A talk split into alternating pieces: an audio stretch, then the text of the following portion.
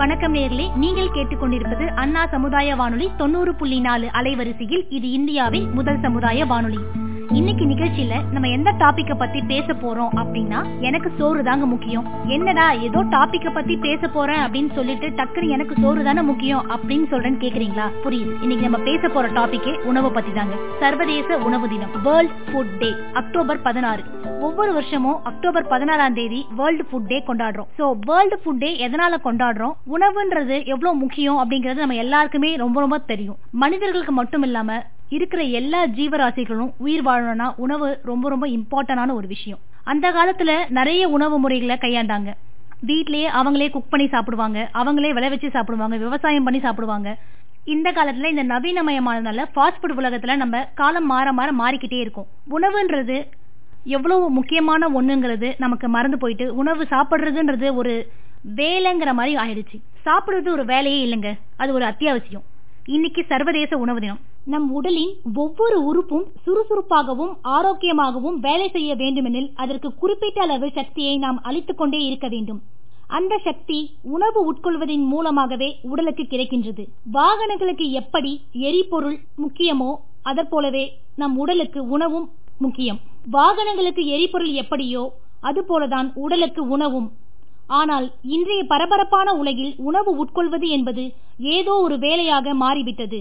அத்தியாவசியம் என்பதை தாண்டி அதை போற போக்கில் செய்கின்ற ஒரு வேலையாக நாம் பார்க்கின்றோம். வேலை பலு காரணமாக சாப்பிடவில்லை என்று சர்வசாதாரணமாக நாம் சொல்லிக் கொண்டு போகின்றோம். அந்த காலத்துலலாம் நம் முன்னோர்கள் விவசாயம் பண்ணி பயிர்களை பயிரிட்டு அவங்களா உணவு உட்கொண்டுட்டு இருந்தாங்க இந்த காலத்துல நவீனமயமான காரணத்தினால நமக்கு போதிய நேரம் இல்லாத காரணத்தினாலையும் ஃபாஸ்ட் ஃபுட்டான இருக்கிற இந்த உலகத்துல நம்ம ஓடிக்கிட்டே இருக்கிறதுனாலையும் நிறைய பேரால வீட்டுல சமைச்சு சாப்பிடறதுக்கு டைம் இல்லை. அந்த ஃபுட்டுக்கான இம்பார்ட்டன்ஸை யாரும் கொடுக்கறதும் கிடையாது. டக்குன்னு ஆர்டர் பண்ணுறோம் ஃபோன் எடுத்தால் போதும். இப்போ எல்லா ஆப்பும் வந்துருச்சு. எது எடுத்தாலும் டக்குன்னு ஆர்டர் பண்ணி ஃபுட் ஆர்டர் பண்ணி சாப்பிட்டுக்கலாம் அப்படிங்கிற மாதிரி ஆயிடுச்சு. அந்த காலத்துல அதிகமாக சாப்பிட்றவங்கள கிண்டல் செய்வாங்க. சாப்பாட்டு ராமன் அப்படின்னு கிண்டல் பண்ணுவாங்க. அது நமக்கு ஒரு மாதிரி அசிங்கமாகவும் இருக்கும். என்னடா இப்படி கிண்டல் பண்றாங்களே?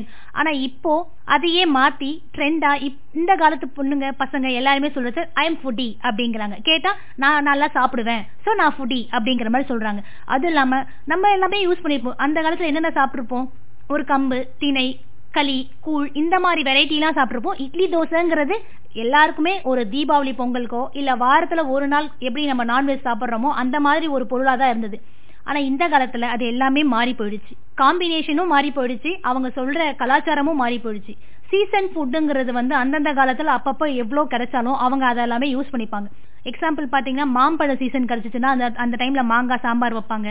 மாம்பழம் சாப்பிடுவாங்க மாங்காய் வத்தல் போடுவாங்க ஊறுகாய் போடுவாங்க நிறைய நிறைய செஞ்சுட்டு இருப்பாங்க ஏன்னா அந்தந்த பருவ காலத்துக்கு ஏற்ற மாதிரி அந்தந்த ஃபுட் அந்தந்த டைம்ல தான் கிடைக்கும்.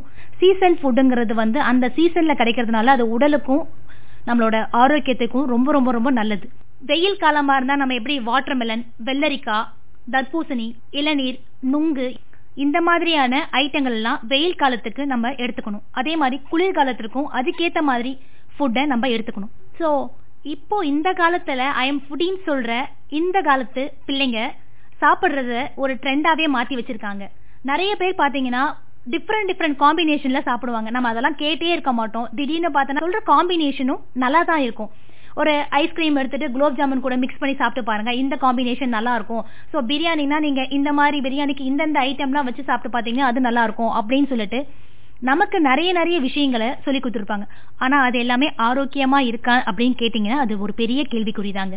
ஏன்னா அந்த காலத்துல கம்பு திணை கைக்குத்தல் அரிசி இதெல்லாமே உபயோகப்படுத்தினாங்க. பொங்கல் சாப்பிடுவாங்க. பொங்கல் சாப்பிட்டா எல்லாம் சொல்லுவாங்க பொங்கல் அவ்வளோ ஹெவியான ஃபுட்டுன்னு பட் ப்ரோட்டீன் ரிச் ஃபுட்டுன்னு சொல்லலாம். ஏன்னா உங்களுக்கு சிறு பருப்புல இருந்து பொங்கல் அரிசியில இருந்து எல்லாமே சேர்த்து செஞ்சிருப்பாங்க. ஸோ ப்ரோட்டீன் ரிச் ஃபுட்டாக இருந்திருக்கும்.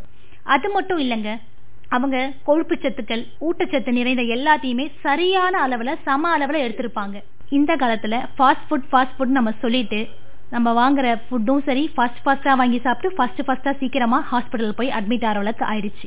உணவு குறித்தும் ஊட்டச்சத்து அத்தியாவசியம் குறித்தும் விழிப்புணர்வை ஏற்படுத்தும் வகையில் ஒவ்வொரு ஆண்டும் அக்டோபர் பதினாறாம் தேதி சர்வதேச உணவு தினமாக கடைபிடிக்கப்படுகிறது.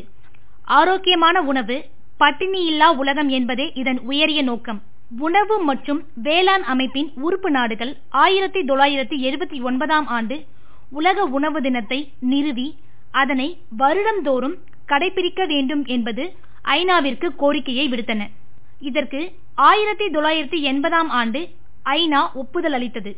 அதன்படி ஆயிரத்தி தொள்ளாயிரத்தி எண்பத்தி ஒன்னாம் ஆண்டு முதல் அக்டோபர் பதினாறாம் தேதி உலக உணவு தினம் கடைபிடிக்கப்படுகிறது. நமது செயல்பாடுகளே நமது எதிர்காலம்.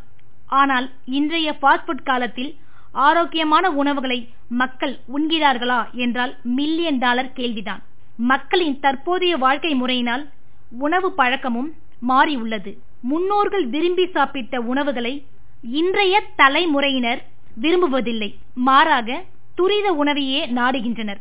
இதனால் உணவே மருந்து என்கின்ற நிலை போய் மருந்தே உணவாக மாறிவிட்டதாக கூறுகின்றனர் மருத்துவ வல்லுநர்கள்.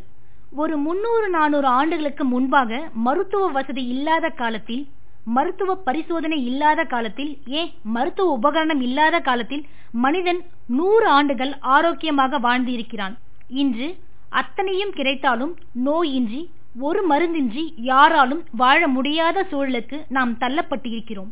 இதற்கு நம்முடைய வாழ்க்கை முறை மாற்றத்தோடு உணவு முறை மாற்றம்தான் இன்றைய பல உயிர்களை பலி வாங்கி கொண்டிருக்கிறது உலக அளவில் எண்பத்தி ரெண்டு கோடி மக்கள் பசியால் வாடுவதாக புள்ளி விவரம் தெரிவிக்கின்றது.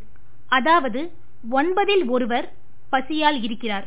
மூணில் ஒருவர் ஊட்டச்சத்து குறைபாட்டால் பாதிக்கப்பட்டிருப்பதாகவும் அதிர்ச்சி தகவலை அளிக்கின்றது புள்ளி விவரம்.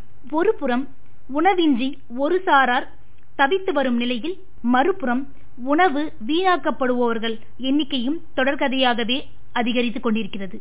நகரமயமாதல் போன்ற காரணங்களால் விவசாயங்கள் அழிந்து வரும் நிலையில் ஆரோக்கியமான உணவு என்பது கேள்விக்குறியாக இருக்கும் என்பதே இன்றைய நிலையாக கருதப்படுகிறது.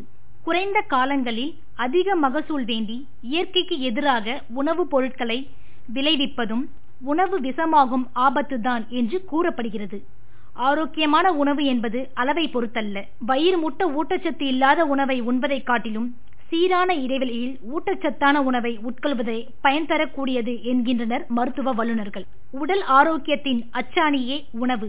ஆனால் வயிற்றை நிரப்பி பசியை போக்க மட்டுமே உணவு என்ற நிலை வந்துவிட்டதாகவும் இதுவே ஊட்டச்சத்து குறைபாடான தலைமுறையை உருவாக்குவதாகவும் தெரிவிக்கின்றனர் மருத்துவர்கள். காய்கறிகள் பழங்கள் கிழங்கு வகைகள் கீரைகள் என ஊட்டச்சத்து அதிகம் இருக்கும் இயற்கை உணவுகளை உட்கொள்வதல் துரித உணர்வுகளை துரித உணவுகளை தவிர்த்தல் நொறுக்கு தீனிகளை தவிர்த்து ஆரோக்கியமான உணவுகளை உண்ணுதல் முடிந்தவரை வீட்டில் சமைத்து உண்ணுதல் போன்ற செயல்பாடுகள் ஆரோக்கியமான வாழ்வுக்கு வழிவகுக்கும் என்பதே உண்மை.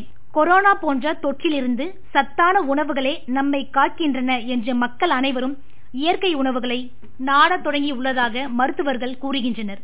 சுவர் இருந்தால்தான் சித்திரம் வரைய முடியும் என்பது ஆரோக்கியமான உடலுக்கு சரியாக பொருந்தக்கூடிய பழமொழி. உடல் ஆரோக்கியமே நம்முடைய வாழ்வின் அடுத்த கட்ட நகர்வுக்கு உந்து சக்தியாக இருக்கின்றன.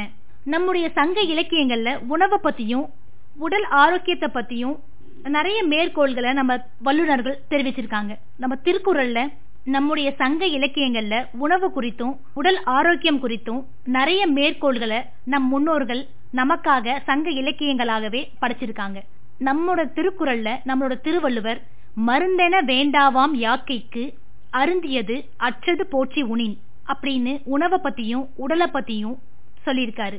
அது மட்டும் இல்லாம திருமூலரின் திருமந்திரத்துல உடம்பார் அழியில் உயிரால் அழிவர். உடல் அழிந்து விட்டால் உயிரும் அழிந்துவிடும். உடம்பை வளர்க்கும் உபாயம் அறிந்தே உடம்பை வளர்த்தேன் உயிர் வளர்த்தேனே. உடம்பை பாதிக்கும் வழிகளை அறிந்து உடம்பை காப்பாற்றி வளர்த்து அதன் மூலம் உயிரையும் வளர்த்தேன் என்பதே திருமூலரின் திருமந்திரம்.